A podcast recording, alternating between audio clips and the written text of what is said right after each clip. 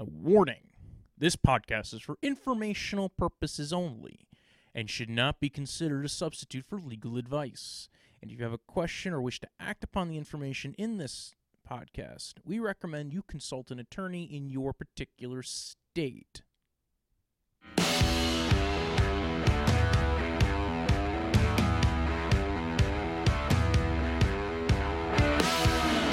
Welcome back to Punk Law 101. I'm Walter. We'll be joined shortly by Mr. Rinaldi in a minute, my co host. And uh, just on today's episode, we're going to be talking about a couple of Supreme Court cases, uh, primarily the DACA case, and then another case dealing with uh, asylum seekers in America. And then after that, we're going to talk about the two proposed police reform bills, one by the Republicans in the Senate and one by the Democrats in uh, the House of Representatives. So uh, sit back, relax, and uh, enjoy the show. Thank you. Uh, welcome, uh, welcome back onto the show. My co-host John Rinaldi, everybody, and then yeah, there we go. I don't know. Yeah, So- whatever. We're, we're we're not one for made for big intros. You know who we are by now. Yeah. Um, just so that way we had like some kind of like rolling intro thing. I don't know. Anyway, so yeah, uh, let's yeah, let's talk about the Tulsa rally first, and we'll get into Yeah, that's that's a good court subject. cases and also the Republicans' proposed bill and the Democrats' proposed bill. But yeah, uh, the Tulsa rally, he's like, "Oh, I'm getting millions and millions of people showing up, want to show up," and then like they couldn't even fill a third of the stadium. I I have there are several things about this that I love. One was like when you had millions upon millions of people saying they wanted to go to your rally in Oklahoma, you didn't stop and think like, are there even that many people in the area who like like th- th- those numbers didn't look weird to you because I would have been suspicious of like those numbers. Like that that can't be right. Something. Well, what was it? The Wiggles like filled out that stadium better. Okay, I'm gonna I'm gonna put it out there. I'm willing to bet the Wiggles have higher approval ratings than Donald Trump right now. Like across all groups. I'm willing to bet. You know what? Someone someone should pull them head to head. I I will put money on the Wiggles coming out. Um, I'm gonna say eight to ten. Wiggles 2020, man. Eight eight to ten points ahead. I'm I'm very certain of that. But yeah, like you should have known better. You should have known that there was something wrong with those numbers. And did you find? Did you hear like the one of the major reasons why they were like overestimating the people? Well, yeah, of course. That It was uh, like the TikTok stars and uh, Yes. K-pop fans were like were that's, the, spamming that's, them. the, that's the other thing I love. It's like, You got outsmarted by a bunch of kids on TikTok. I mean, frankly, I I think the Zoomers are smarter than they get credit for anyway. I th- I, I I don't know. I I I wasn't surprised. Them. outside of that one thing where they were eating Tide Pods, like I, I don't think anyone was really. I know. eating Tide Pods. Like, that's a that's one of my favorite jokes though that I used to do is like, yeah, like we had the the ice bucket challenge, you guys had Tide Pods. Like, well, we're all for causes and stuff like that. Ours was for ALS, yours was for population control. I, I I mean, it's it was funny though.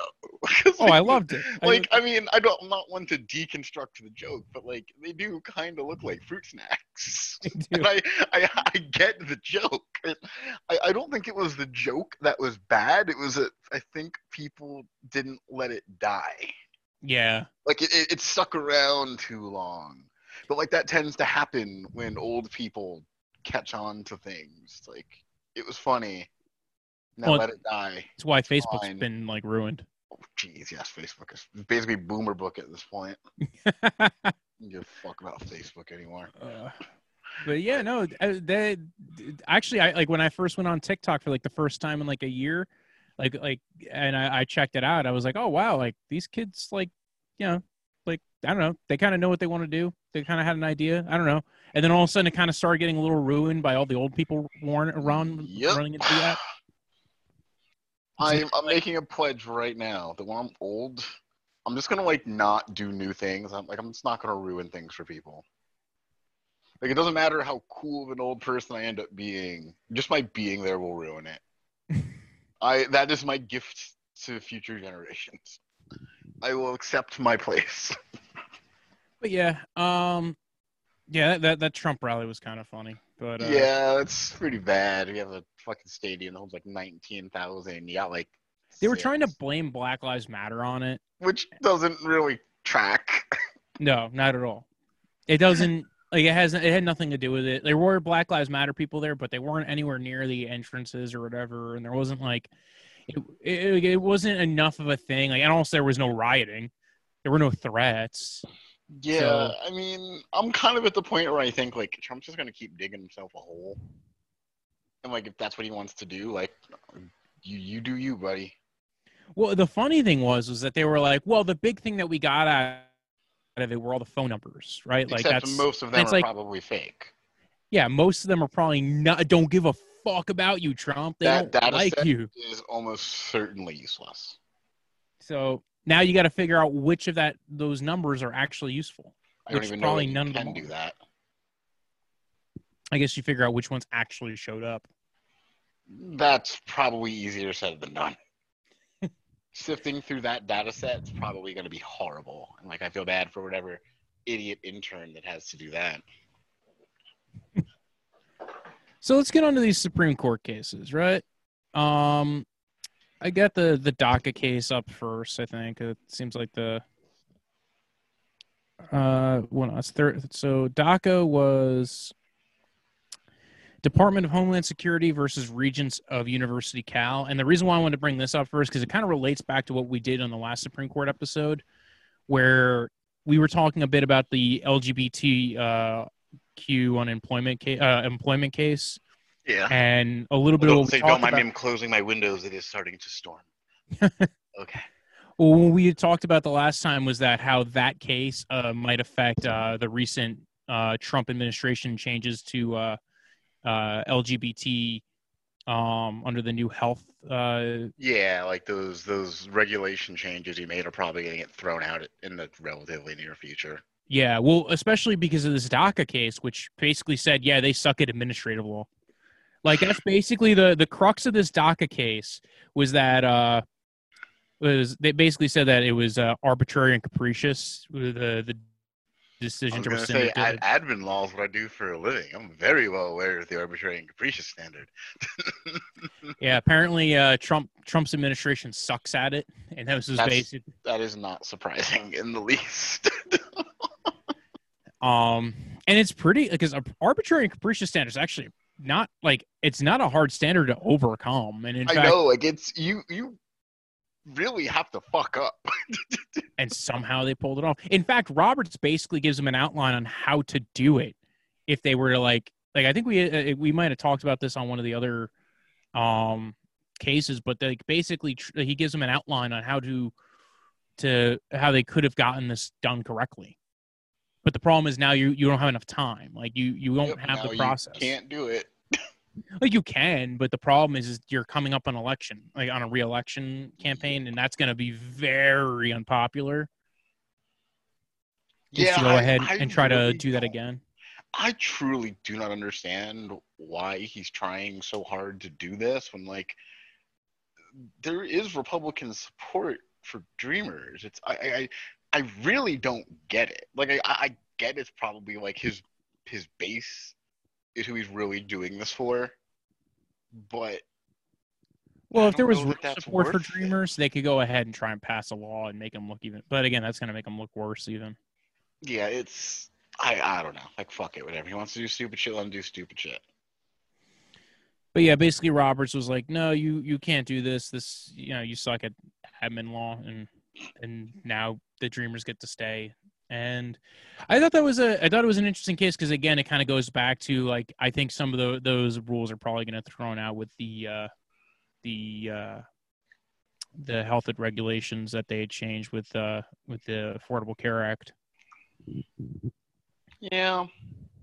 It was funny because everybody treated this like it was a big slap in the face to Trump. I mean it kinda was, but this one was more of a slap in the face than I think the other one was, like the LGBT um uh employment discrimination case. Like, I felt like this was a bigger slap in the face to Trump. I I agree, but it's also like not as I mean I shouldn't say it's not as big a deal. It it is. It's just like it's not currently in the in, in like the national thought in my head. Like I feel people are talking a lot more about LGBT rights right now than like dreamers. Like Well, also because it's Pride Month and that affected. it Yeah, like bit. yeah, like I- I'm not saying either one is more important than the other. Just like one of them is a bit more uh, conspicuous at the moment, and I'm sure you know that that ebbs and flows and whatnot.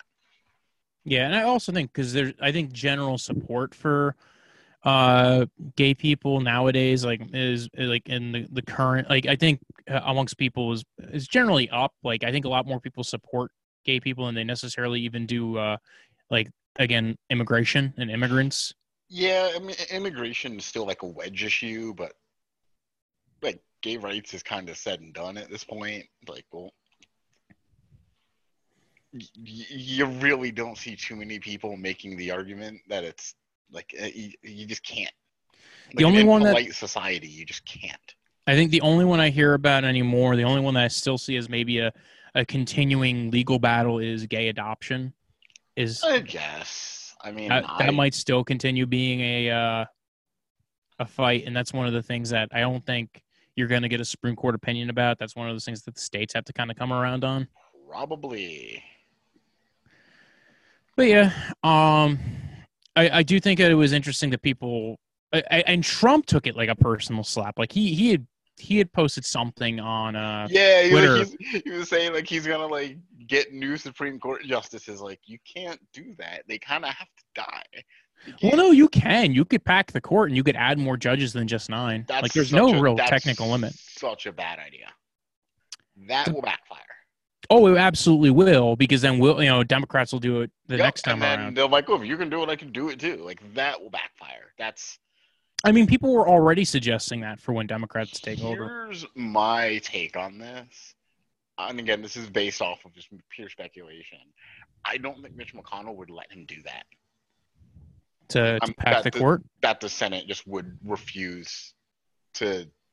Yeah, I don't think they'd let him do it. I, you know, I don't know about that. I think Mitch McConnell's basically bent over for Trump anytime he can. So I don't know if I. yeah, uh, but I think Mitch McConnell is smart enough to know this will fuck them over in the future. everything. The moment that you open that door, well, okay, if you can pack the courts, so can I. Let's have 50 Supreme Court justices. Who gives a fuck? Well, eventually, yeah, I get that. not- I do not think he wants that to happen. And I, I, I, I'm willing to bet that like there was a talk about it, and McConnell was like, "No, this is also this is also probably why like when we talked about you know before with uh roberts having a very uh was very cautious about what that supreme court's going to do going into the future and even like some of the cases they take up some of the cases like i don't i don't think roe v wade gets overturned with this court nope." I don't as long as Roberts is there, and I because I think the risk is is that that's he does not want to delegitimize the standing of the Supreme Court. He does not want all of a sudden there to be 15 judges on the Supreme Court. I now granted I've never really understood the overwearing, I, the over like arching burden of like oh well why do we have nine versus 15? I don't know. Why I- not seven or three? We've had seven before, didn't we? I know, but I'm just like saying it's an arbitrary number. Yeah, so I, I and and the number can change still. Oh yeah, you can do whatever the fuck you want. So, I I- Trump didn't make it sound like he was going to pack the court. He made it sound like he was getting a new list of judges because he thought, given what Gorsuch did in the the uh, Bostock opinion, But he's and- getting the thing from the same place where he got Gorsuch's name from anyway. It's all the Federalist Society. It's like what you're gonna go back to the place where you got him from? exactly. like okay, whatever. Like, and frankly, had you done your research on Gorsuch, you would have known that he was likely to go that way on an LGBT case anyway. Because prior to becoming a Supreme Court justice, he had ruled similarly on cases in the DC circuit. So, like, this is kind of a self own. You should have known this. This is your fault. Don't disagree. Do not disagree. Any final thoughts on this case, or No, I mean, it's. I think there's a little bit more to be talked about with the Homeland Security versus Yeah, case. It's like uh, Dreamers, you know, you, you can't end DACA, get fucked Trump. That's essentially the He can't do it right now. If he gets reelected, he might be able to do it. Um, Yeah. So yeah, let's move on to to Thuraissigian. This is the one that's uh, everybody was talking about this week. That uh, with the uh, hang on a sec. Whether asylum seekers can file, basically, it's a very it was a very narrow case, but uh, this had to do with asylum seekers being able to file habeas corpus uh, petitions Yeah, people were not happy about this decision. and because what happened is that the the under the 1996 illegal immigration reform and immigrant responsibility act they create an expedited removal that allows uh, immigrant official immigration officials to make uh, immediate decisions to deport a person without a hearing if the person is ro- apprehended within 100 miles of the border and if they cannot prove that they have lived in the country for more than two weeks so it's a weird thing. It's a weird law. It's basically like we're getting rid of any kind of real due process if we can find you if we can find you within 100 miles of the the border which basically everybody if you are here illegally don't stay within 100 miles of the US border. You'd be surprised, like how many places are within 100 miles of a U.S. border. That's true too. That's true. Wait, does, does, does the law specify? Does the law specify that you have to be 100 miles from the border that they suspect you came over? No. Like if you move to Montana, you're fucked. Yeah. you, you got to move directly into the middle of the United States. Where is the exact center of the United States? Like you have to go to Colorado. Wait, I'm gonna Google what what town is like central most in the United States. But yeah, This so is my little side thing. We can keep going. Yeah, um, they did provide exceptions to this expedited removal, one of which involves asylum seekers. And if a non citizen expresses a fear of prosecution, the officer must refer them to an asylum officer who conducts what is known as a credible fear interview. If the asylum officer finds a significant possibility that the applicant's asylum claim would succeed, the applicant is given a full immigration hearing. So basically, what happens is when you when you're seeking asylum from a country, it's like I'm afraid to go back there. I've seen people do this with, uh, and, and it's funny these two cases are very related, right? DACA, and now you're talking about asylum seekers, and everybody was giving Ginsburg such a hard time about this case because she joined in with the majority. Yep. Like I said, people were not happy about this one. Yeah. Um and I I saw a lot of things posted on Twitter that I thought were maybe a little unfair because again, this is a very limited case. Um yeah, but I mean, uh, regular people don't know that. I know. Well, no, I saw their attorneys talk about this online too. Well, Um okay. In fairness, most attorneys are not immigration attorneys, and honestly, don't know enough about this to really have an opinion. Or probably didn't just know that it's about asylum seekers and don't know necessarily what the actual like they didn't look at the holding necessarily. Yeah, like ugh, So attorneys don't know everything.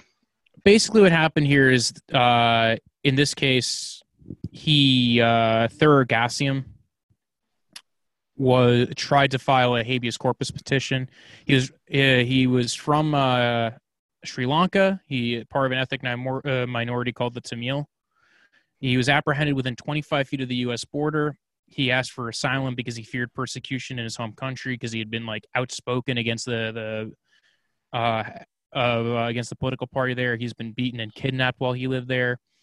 Uh, after a credible fear interview, the asylum officer found that there was no significant possibility that uh, he would qualify for asylum in a full hearing.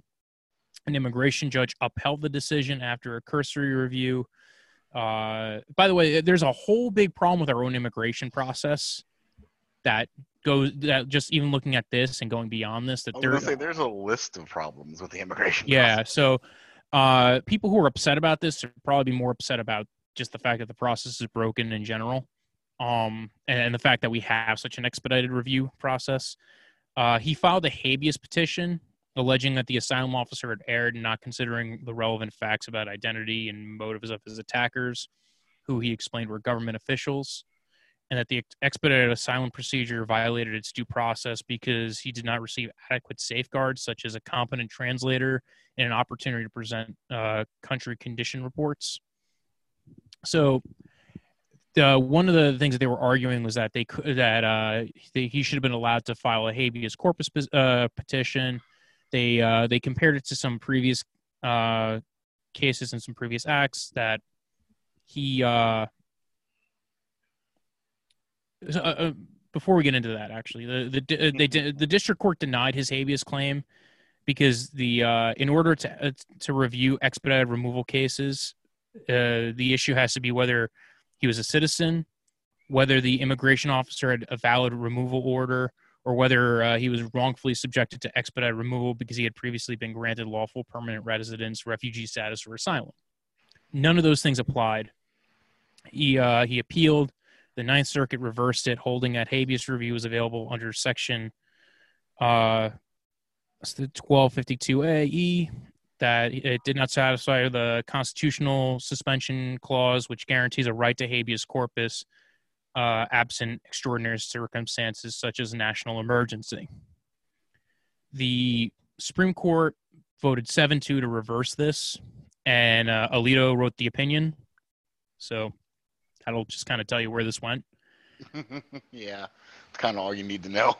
But okay, so the the there was so some of the arguments here was that there had previously been habeas corpus uh, for people held for immigration.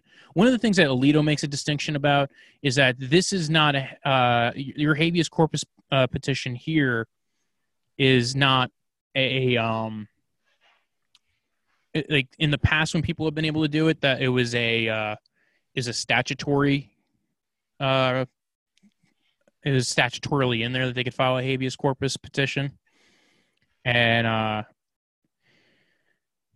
let's see. The there had previously been a review for about like 50 years from like 19 1790 to like 1860 there was a previous like older form where they were doing this but it was in the immigration act. Basically that he was not he when you did uh, there was uh they also compared to one of the Guantanamo uh, Guantanamo Bay cases where they were able to file for immigration uh, they were able to file for habeas corpus. But the thing is is when he, they they were given the right to habeas corpus because they were being held. He was being deported. So they made a distinction between him being held in the country and being held and having judicial review versus listen we're not holding you. We're sending you back to your country. So there was a it, it was a very narrow uh, case. It was just whether or not he was allowed to uh, whether he was uh, allowed to seek uh, a habeas corpus petition challenging the unlawful confinement or vindicating federal rights to review legal or constitutional errors.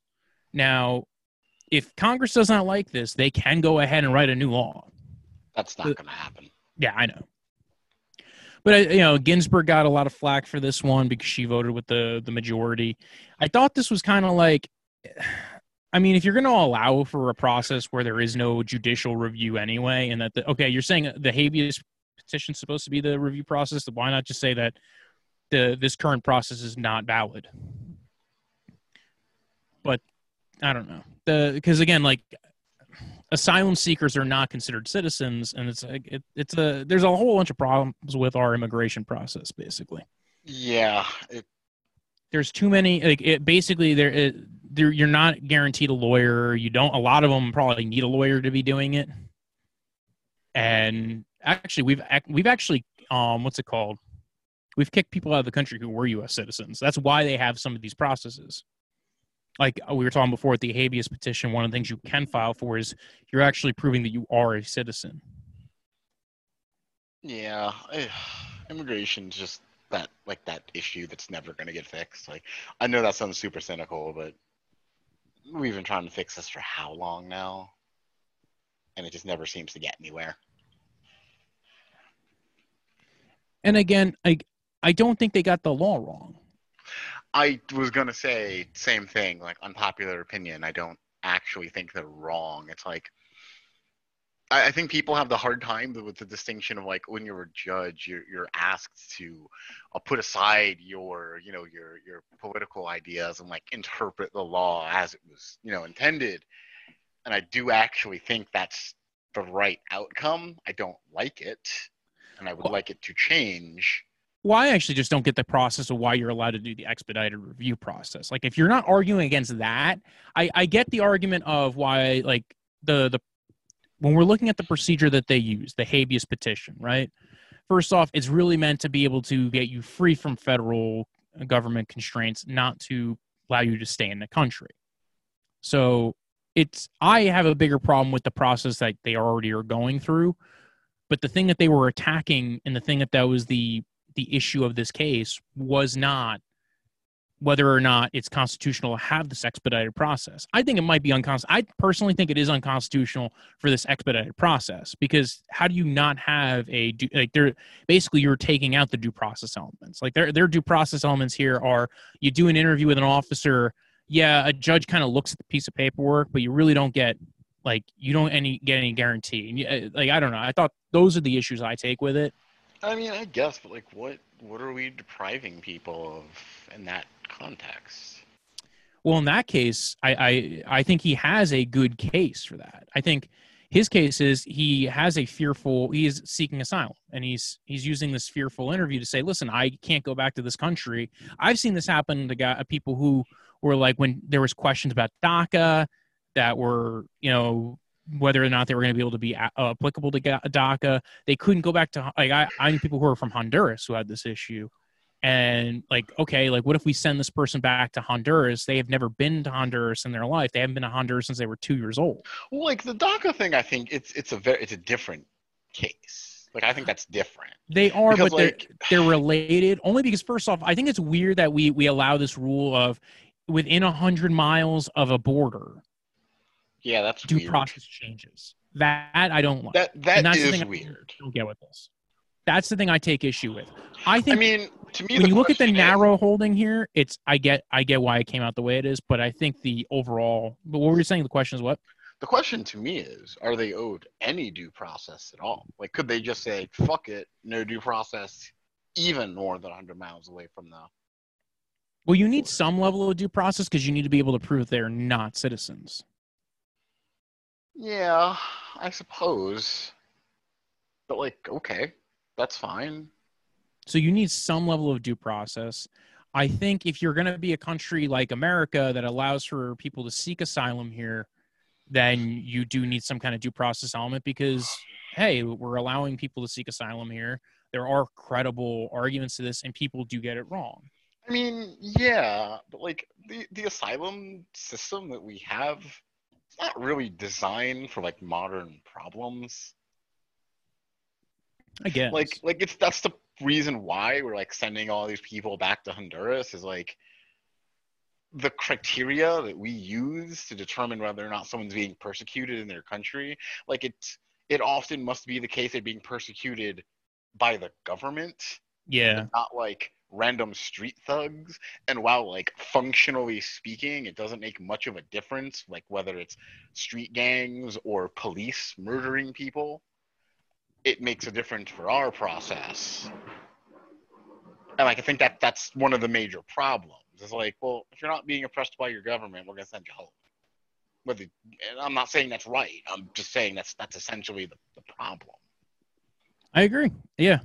I, again, I, I, I do think you need some levels of due process here, and the fact that this the, this expedited review has that process in it, I don't know. I agree that you that we should have some level of due process, but like, do they? And maybe we should change the asylum laws. Maybe that's the. Well, we probably we should, do. but that's not going to happen because it's not sexy. No, because no, I mean that's that's really the point because nobody's coming. Who who what voting population is the asylum seekers? Zero. Point. They don't. They're they're not voters. So you're not you're not attracting more asylum seekers to vote for you who are related to the asylum seekers. Maybe there's some in this country who are related to asylum seekers, unless you were making it broad enough where the asylum like question becomes like, oh, we can have a massive amount of people come into this country based off the asylum clause because they get if you expanded it to include not just government officials but also like you said, street thugs. Uh, yeah, like yeah, like uh, asylum seekers generally don't vote. Well, because they can't, I guess. I don't know. Um, well, you would need people who are. But the, to me, the real issue is immigration has been like Trump's issue. Yeah, it's not happening anytime soon. And I think if the Democrats win, if they if they win now, if they win the White House, Well, the Senate still won't let it happen. Even if they win, the, and if they win the Senate, I'm willing to bet they have higher priorities. That's true. Like, yeah, I, I would like to see it change. I'm just not optimistic. Uh, but then again, I'm also not an immigration attorney, so don't take my word for it. Well, it might slip in. Like we we see laws change all the time that we don't we're not paying attention to. That's true. But I mean, like, But you also need lobbyists. Like the like things change because there's a lobby, there's an effort, there's some kind of push to reform something. And with the asylum seekers, that's a again like this is a very narrow area, and uh, you're just not getting a, a lot of push to go ahead and change this. Like, like I was saying before, like asylum seekers aren't voters. They're also not really strong lobby either. nope. unless you know unless you're like prince of iran or something and Yeah, it was the but, like- 1970s and that guy got to seek asylum here Yeah, but like that's different. i don't know i don't know how much different it is compared to the guy who's like getting sent back to honduras and it's like i i, I owe debts back there or some guy you know I, I i banged this guy's wife and now he wants to kill me and he's also the head of a big street gang so I don't that. know why I'm creating this weird like scenario. like, It's like, but anyway, so yeah, the, those are the two cases. I I did notice that there's a lot more um flat. Like I remember a couple years ago, everybody was like standing Ginsburg. I think that's the thing I really want to talk about here is the the sudden pushback against Ginsburg the last two weeks because I mean, people forget she's like fucking peak level boomer at the end of the day. like even 182 years old. something like I don't know. She's She was around when like you know she's she- ageless at this point. she's immortal. Like she's got those immortal genes We, that they were we, we really about. shouldn't joke about that. Actually, she's got to hold on for a few more months.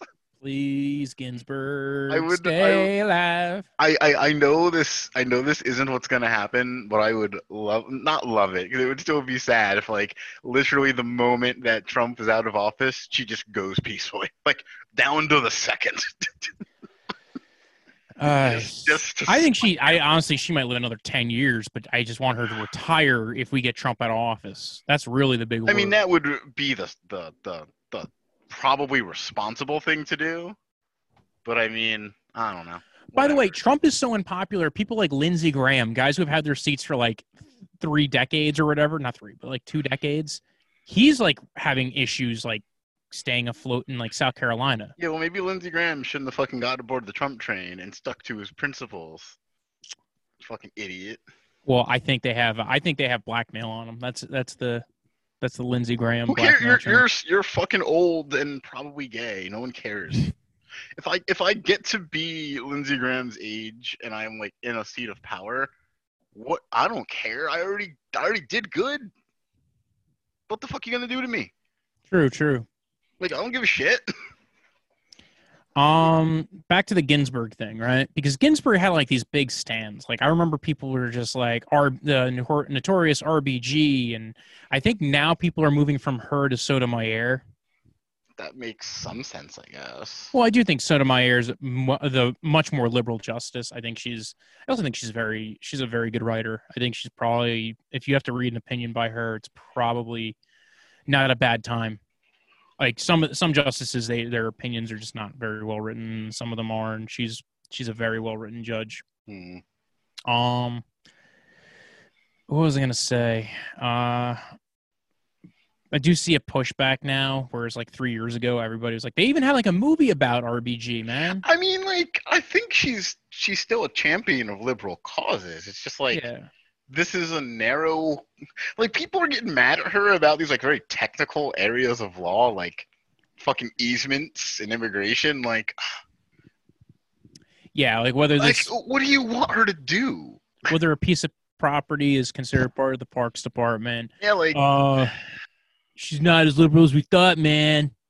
It's like, okay, well, first, and here's the thing: there's almost always at least like like we said uh, a couple weeks ago. There's almost never a unanimous decision. By the way, we still haven't talked about that case, the one where there actually was a unanimous decision this year, which one was that the Chris Christie case, the Bridgegate case. oh yeah that's right that's right that's right. Like, there's almost never a unanimous decision. Like, there's almost it's almost even if like on the best cases, it's like seven two. yeah eight one. because uh, there's always some room for dissent and a lot of times it's almost preferable to the judges for there to be this dissent there. Like we already know you got a seven seven vote on this. It's not i'm going to go vote for the dissent and i get to write my own opinion on it. And i get to go ahead and kind of argue the other way. And it might create some discourse down the line. So I, I think people underrate that. Like it might be that Kagan and Sotomayor went to two on this because it's like Kagan Kagan might agree with I mean uh, Kagan, uh, Sotomayor or Kagan might agree with basically how I was saying it, which I don't even think the we need to get. I, I actually didn't read their the, dissent on this, unfortunately. Actually, on this, I, I think uh, Sotomayor was. uh Let me check because I think Sotomayor was actually in the uh in the majority for part of this it, this was a weird. This was one of those decisions where it was like Justice Roberts for part one, three, and uh, one, two, and three, and except for part four, and part four was Sotomayor and this person. So yeah, like some of the the the, the things are very complicated. like well, like some chart. of the some of the judges don't agree with certain parts of what. Yeah, they, oh, they they should put out a chart so like you can just put in a nice infographic who agrees with what. Yeah, that'd be nice. It's never gonna happen though. So that that was the uh the asylum case. Let's move on because now we're uh you know we've been talking about the you know the stuff going on with Black Lives Matter and the protests, and we've talked about that I think for the majority of this podcast since it's been alive. Well, it's it's kind of been the, you, the we came the, out at the same time. It's cool. The the like the, the the national spotlight is like that and coronavirus. um so anyway, we we're talking about the police reform bills. Uh, there's two bills proposed, one by the Senate Republicans, another one by the Democrats. And the Republicans have a bill that so I this is the reason actually I kind of thought about this is somebody was posting something about it and they said that the Republicans had banned no knock warrants, which if you heard that off the street and you heard that Republicans are banning no knock warrants, wouldn't that make you scratch your head? Um yes but I I would believe it though. I would not. And guess what? I was right when I didn't believe it. it has nothing. Their bill does not uh, does not propose banning no knock warrants. It does not ban nor incentivizes banning of no knock warrants. Instead, it requires reporting of no knock warrants and provides parameters for the reporting of no knock warrants, including uh, disallowing reporting for open cases. So. Hmm it, on the one end, okay, they're like, and a lot of what the Republicans' bill was was uh, and we'll, we'll, go into the Republicans' bill because it seems to be the the more lip service, in my opinion, and doesn't really do much. The the things that it does do uh, are okay. Like there's some things that it does. It uh, it increases the penalty for falsifying police reports. It incentivizes the banning of chokeholds, which I don't think anybody's going to do because I think chokeholds are a weird thing that I, I think in I, I think we over from like a thousand mile view up, we look at the chokeholds as if that's the major problem. And I think there's because uh, like honestly, these cops just aren't trained in how to like. I remember some, it was a uh, I think uh, Andrew Yang was very much for every cop requiring to have a, a like a purple belt in jujitsu. I mean, it's probably not a bad idea. No, I think that's a great idea. I think that's that's something I totally agree with. I think that's what you you need more training on that if you're going to allow people to do something like that. And like, listen, you need to be able to disarm people, but you know, keeping your knee on the back of somebody's head is unnecessary. I mean, okay, yes. in the it depends it depends on the context. Like if you're like dealing with like like if you caught Jeffrey Dahmer, fine. fine. If you really have to to do it that way.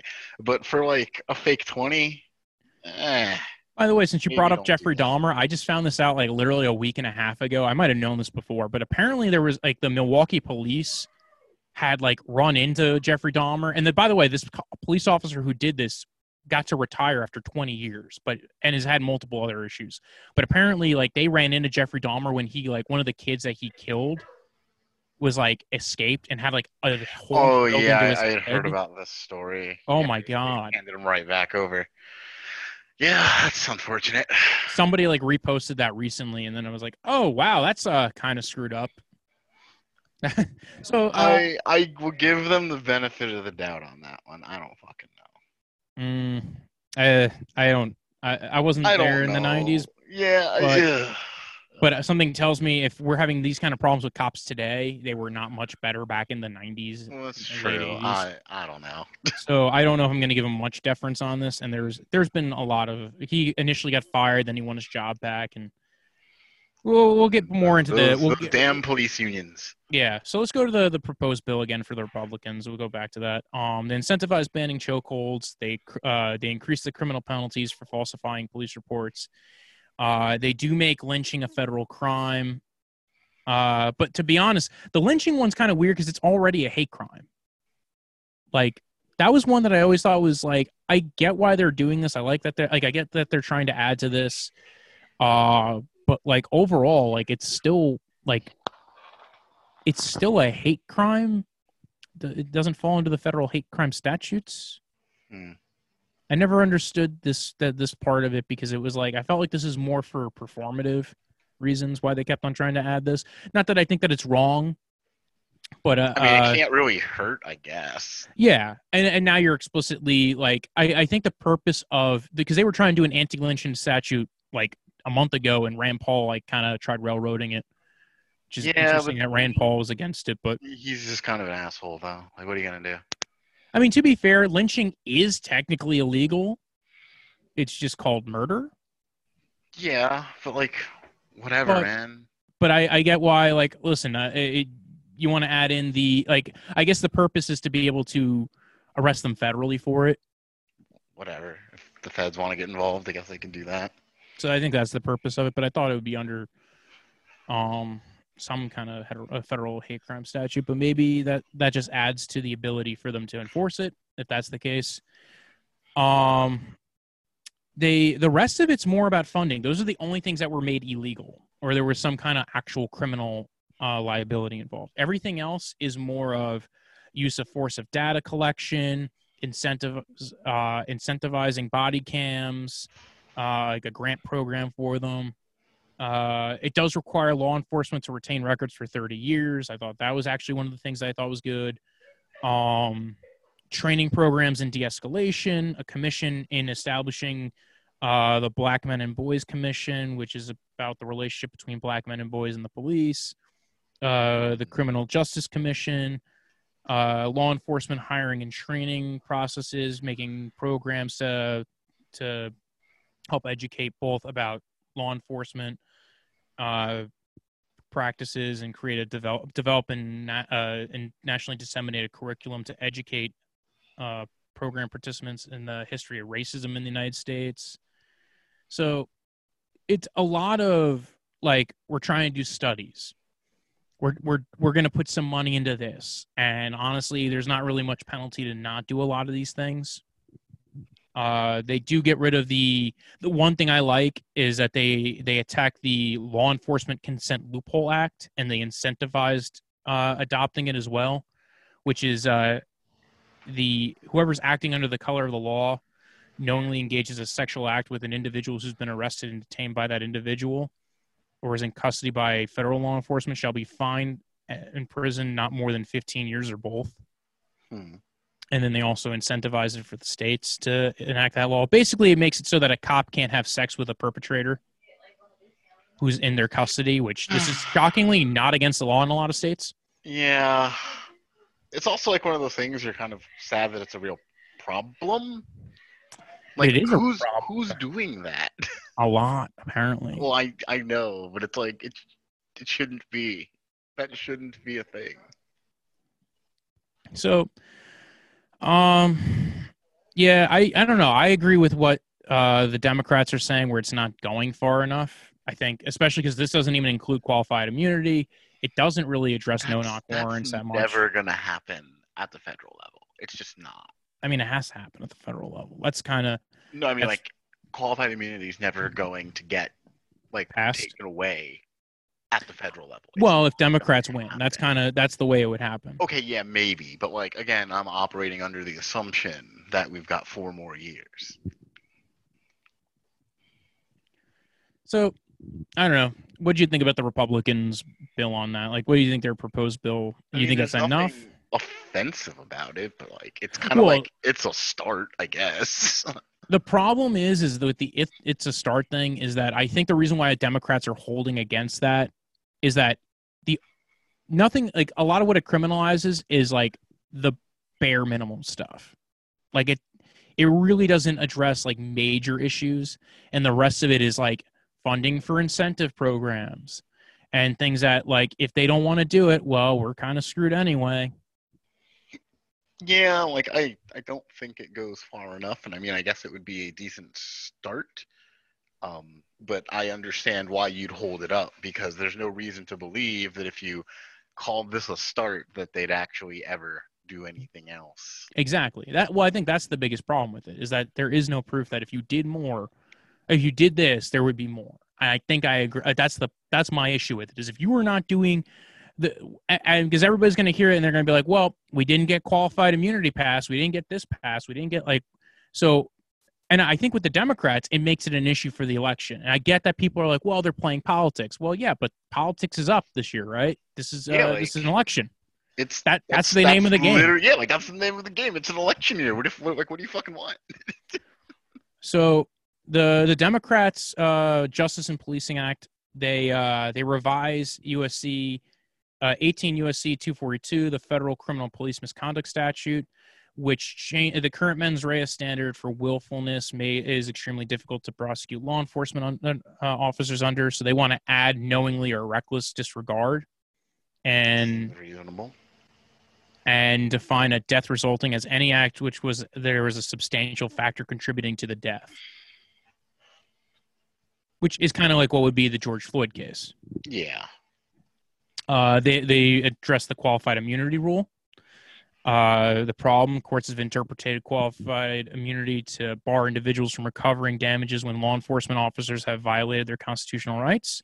The bill would modify section 1983 to enable individuals to recover damages when law enforcement officers violate their constitutional rights. Like it would it would reduce the uh it would allow them to go ahead and and recover or have an easier time recovering when their constitutional rights are violated because like we said last time you have to have almost an exact same case Which is so it's so stupid because like it's kind of self defeating in that.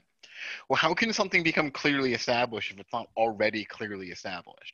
Like if the case has to then be thrown out on qualified immunity grounds, but everyone agrees that it's wrong, I mean it can't be on the books because you threw it out. So like it it it it's stupid. Like it it's hard to explain qualified immunity because it's stupid and it doesn't make sense.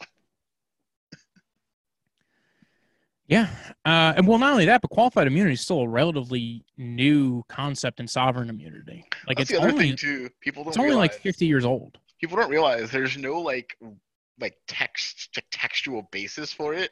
well there is there it's uh, there is a sli- uh there there is a textual basis there's a statute for it but um, yeah, but the statute says that government officials will be held liable for the deprivation of any rights. yeah And then the Supreme Court came around and said, we're going to add any uh, clearly established rights to that. Like, you just interpreted that. Dude, they're, they're, they're, like, the, the, the statute does not say clearly established.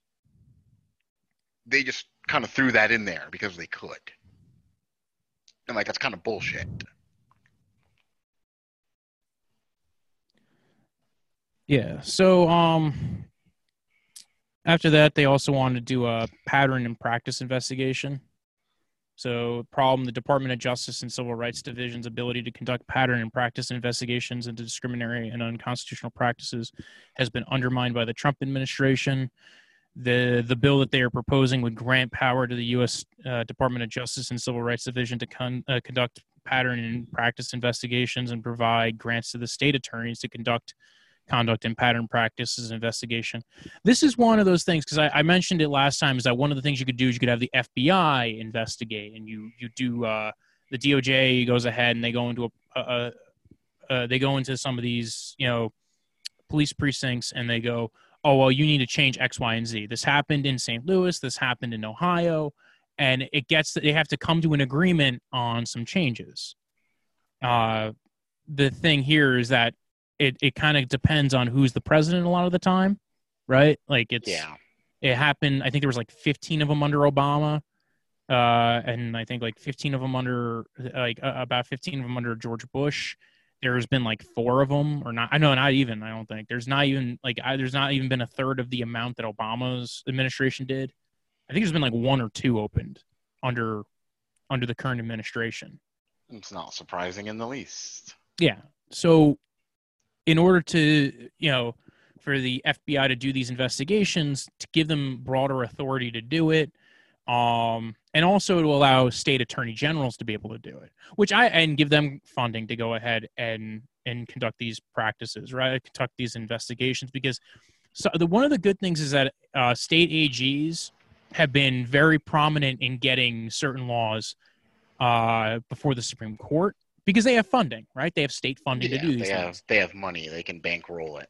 Yeah, this is why actually a lot of antitrust cases are done by the the state attorney general's office because most people who otherwise would be able to file an antitrust claim just don't have the money to to file such. So the you you see a lot of the time uh, attorney general's offices in each state doing it. It depends on who's the AG, but the fact that you have 50 AGs in the country filing different cases and having different things that they are, are addressing it, it gives you it's one of the good thing about the good things about states' rights, right? It's like one of those like the fact that we have 50 little you know uh biospheres of legal you know development is that you have 50 attorney generals that might pick like their thing that they want to attack and be able to attack it. The problem is they would only probably be able to do it with their own state government. So a lot of times it's like if you're the AG in your state, yeah, you might have like, you know, like we're in New Jersey, so we have Attorney General Grewal. You know, he already set out conducts and standards for the state police. And some states actually the the, the Attorney General has a lot of leeway. Like New Jersey has a lot of leeway with the, how the state police act underneath the Attorney General. Some states don't have that.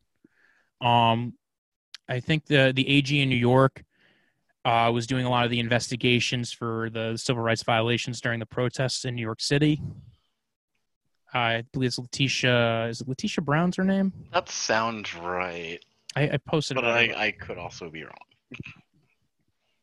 So I, I think that's important that you know, like I said before, that's one of those ways of that that the federal government can step in and intervene. Because uh, one of the issues with these these programs with the with the federal government trying to change the the law regarding police reform is they only have like we you know you and I know this as attorneys there's only like limited ways that the federal government can step in you know either yeah, policing. interstate commerce well, policing is largely a local issue anyway, so like you can only do so much. Yeah. So the you could either you know you have to either look at the necessary and proper clause and if there's something within the the Constitution to to follow through with that. And the one way that they've been able to do it is through the Civil Rights Act and through the the Fourteenth Amendment. That's kind of the one way they've been able to attack police reform in the past. You know that's why the the FBI is able to do their investigations of it. But the problem is now you need to first be investigating these police departments to begin with, and you know, even under Obama, there wasn't. We were only in to like what fifteen of them. You know, we didn't break twenty. I mean, well, they they can only do so much. Like they're Yeah, look, what do you want them to do? There's they they don't have they probably don't even have the staffing to like do it on the level that would be necessary. I mean they could. That's an executive order issue. It's if you felt like like that's why they were able to do it with St. Louis. It's the problem is it has to be it has to be brought to your attention. It needs to be prominent. Well, yeah, Like you're not investigating every police department in the country. I don't know that you could. There's too many of them. Yeah. So, uh, they also brought up the independent investigation issue. Uh, the problem is state and local law enforcement agencies have historically failed to hold law enforcement officials accountable for misconduct and excessive use of force. Their bill would grant a program for state attorney generals to create an independent investigative procedure or process for law enforcement misconduct or excessive force use. That I think is pertinent. You need that. I don't get why this is not already a thing we have police officers and their local DAs investigating. I mean, like that creates a conflict of interest right there. Because there's no political will to change it. I don't know. Like, You're right. That that really is the problem. Is that you, you know, first off, what what happens? The you know, we want to go back to the police union thing where they they help get people in office that help keep them feeling comfy, cozy. So Yeah, I mean, it's also like a weird thing where like the cops and prosecutors have to work together. well, that's why I think It's like, an outside eh. body is important. Yeah, I also think we should have this for the judiciary too.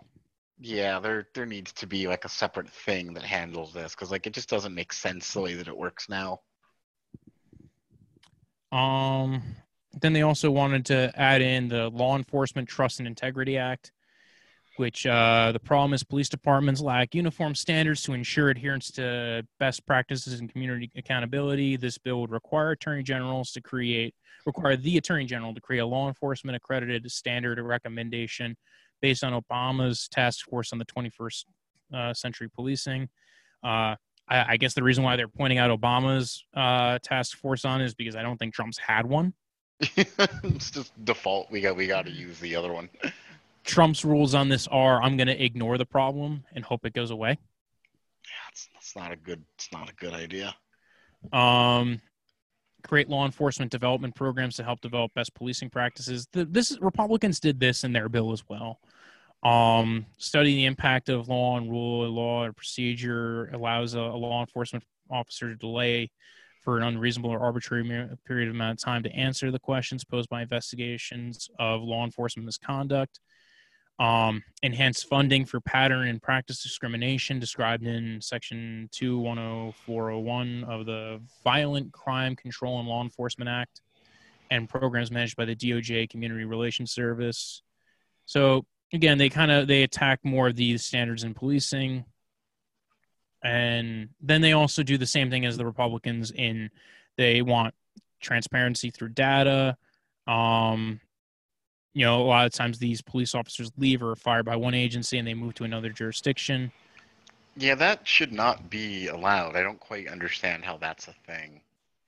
So they want to do in their bill create a federal registry of all federal, state, and local law enforcement officers to, that compiles misconduct complaints, discipline records, termination records, and records of certification. Um, there's a uh, there's one national certification that everybody uses. It's not technically. I don't think it's actually, um, what's it called? Endorsed by the federal government, but there's one national program that a lot of them use, and there's about like 40 states that use some variation of it.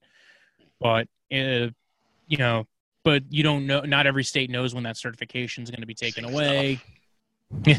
So again, uh, and they also mandate that law enforcement agencies ensure that all officers are hired or certified within the state, which I think is going to be kind of standard anyway. But Yeah, that would be. I mean, that would be. you would hope that's already a thing. Yeah, like it's like one of the things where like we don't already do that. Like, Yeah. fuck. Well, I mean, not for nothing. There's a lot of states where the requirement to be a cop is not the same as every other state. Like some states, it might be you have a high school diploma and 50 hours, you know, 50, you know, was Oh it like, yeah, yeah. Like it, it doesn't take very long. Like, okay, I mean, it doesn't take long compared to like law school to be a fucking cop. Like, probably should. it yeah, it probably should take a little bit longer than it does, but you know, whatever. Say like they Um, don't they don't give us guns. Right? Most of my Yo, mistakes- how cool would it be to be a lawyer with a gun? Like that's just like that's our Well, jobs now. They replace all they replace we- all cops with lawyers. we we are officers of the court. That is true. We are called officers of the court. Not generally in that regard. Like I don't get to bring a gun with me to court every day. That'd be fucking great though. Be awesome. You know what? I, I think that I'm now I am now pro Second Amendment. I'm just gonna go out and get a gun. I'm gonna be like I'm I'm gonna start into it. arresting people. Let's- Let's do it. We're gonna make all lawyers cops. I am so into it. You know why it would never work? Have you seen like most of the people like most people after they get out of law school are just like physically just destroyed? Okay, most cops are like fat old white guys. Yeah, after a few years. The but the rookies tend to be at least in somewhat good well, shape. yeah, but like that doesn't that doesn't last. No, it doesn't. It's the reason why they keep shooting people in the back is because they can't fucking catch up with them. Um That's actually Yeah. something I, I think there should be stricter fitness standards for cops. Like if you get fat, you, you're done. Like leave. I think that's reasonable. I'm shocked that that's not already a thing. Well, because I'm the, the- sure the because the ones in power are the fat old guys. So like they're not gonna fucking make that a requirement. That is true. Um so yeah, uh, one of the the other pieces of the legislation includes the End Racial and Religious Profiling Act. I'm shocked in 2020 we're still talking about racial profiling being a thing.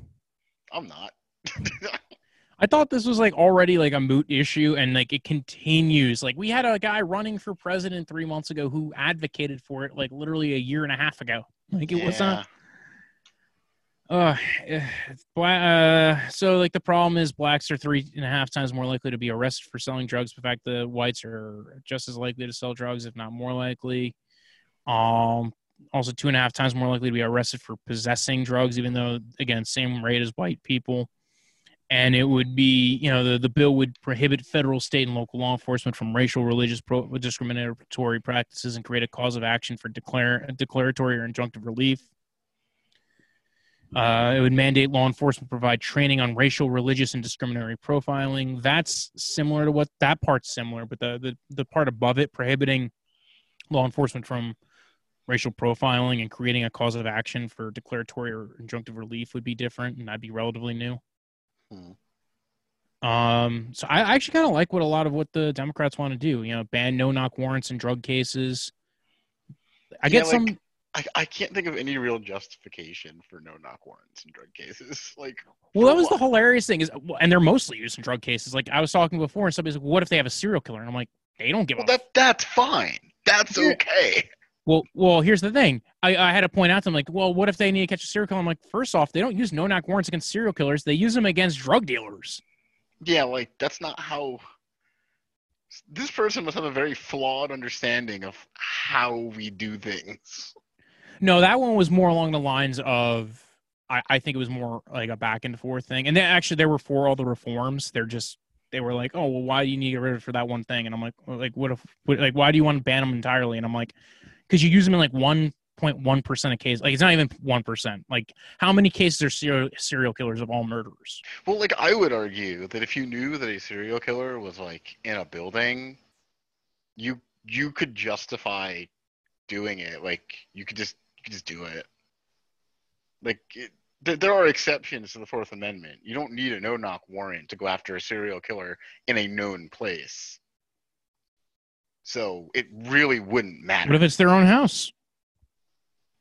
then you would get a warrant though, and you just sit outside. I'm willing to bet that the, there's the the the the the, the exigency uh, exception would apply. I'm very certain.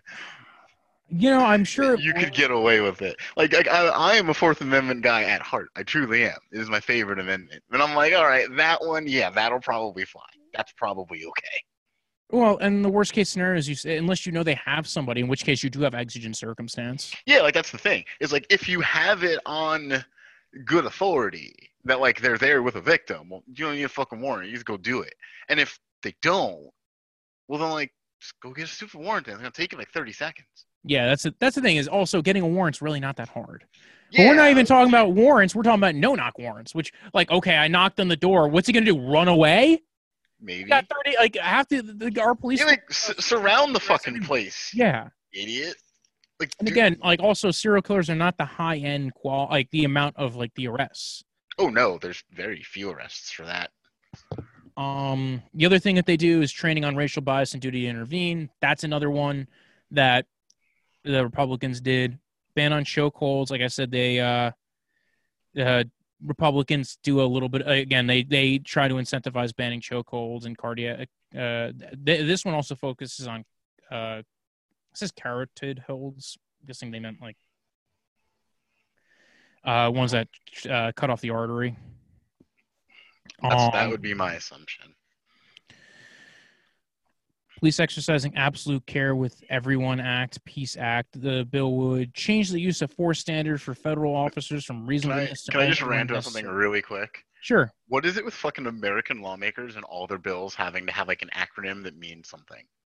Oh dude. I fucking hate that. You have no idea well, dude, it's half the the the, the acts are written like like how how many Patriot Acts or uh, Americans for Freedom Act or Americans Love God Act or Americans Love the Fuck Act. Like, there's so many different. All the I acts just, are named the exact same way, and then like you're right. There's always an acronym too. I just love how like they're very like like, oh, you have this acronym, and like, oh, you really like people like they're trying to squeeze the words, and then they probably to rewrite the bill name a couple of times to make the acronym work, and like. There was definitely some poor congressional staffer who had to sit in a fucking office and try to figure out an acronym for this stupid bill. I'm like, I don't give a fuck about your stupid acronyms. Just pass the damn bill. Well, you know what it is? is they're they're doing it so that people it, it becomes more palatable, and you could post it like in newspapers, and it's like we're trying to pass the Peace Act, and that's the Peace Act is so we can go Like, ahead. that doesn't tell that- me anything. I know, but like it, it makes for good TV. I don't know, like maybe. Like you could take the word peace as an acronym and then like use it for like a bill that like allows murder. I'm sure I could come up with an acronym.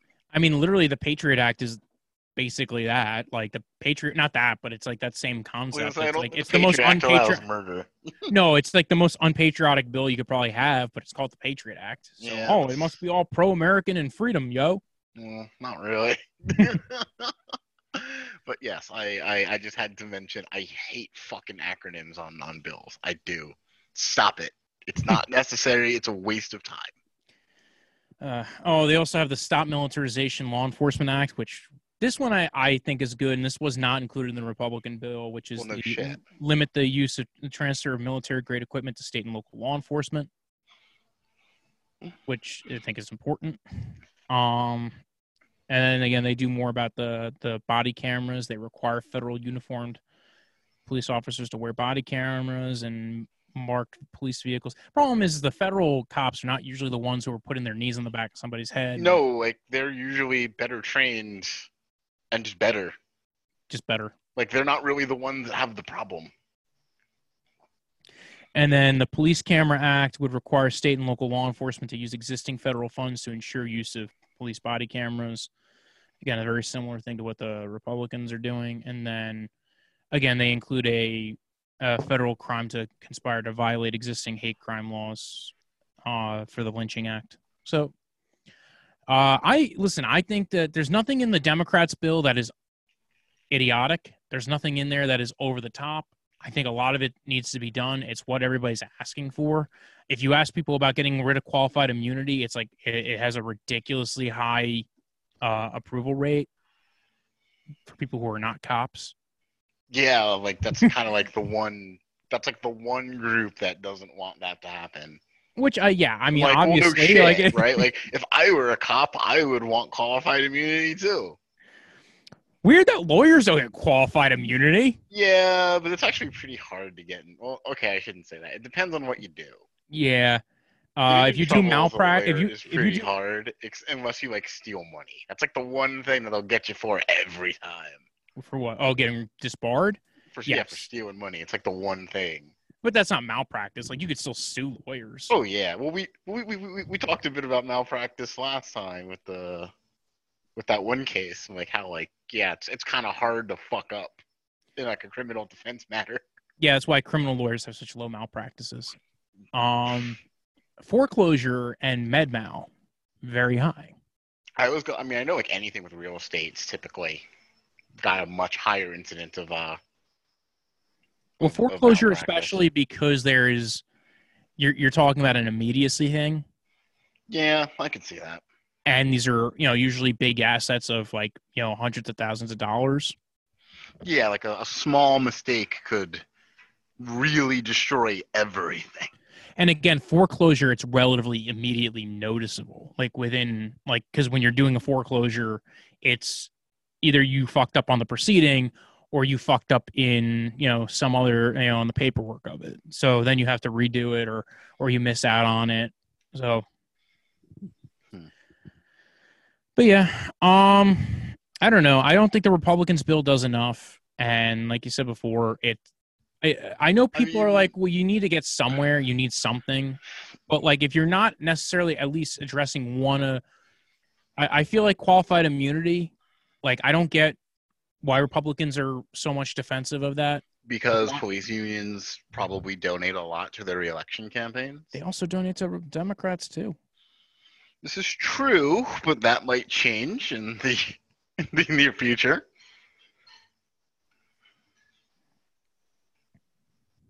I don't know.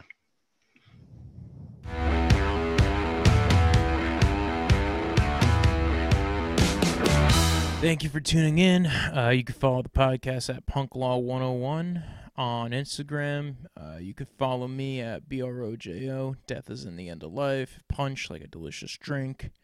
That's right. That's Brojo Death Punch, and you can follow that on all platforms. And uh, you check out the Facebook page. And uh, thank you. Uh, thanks for tuning in. Uh, the next episode we'll probably be talking about a bunch of the Supreme Court cases that are coming down. I know about five of them actually got released this week, so that'll be next week's episode. We'll be addressing all five of those cases in some form or fashion. And uh, thank you. Have a nice day.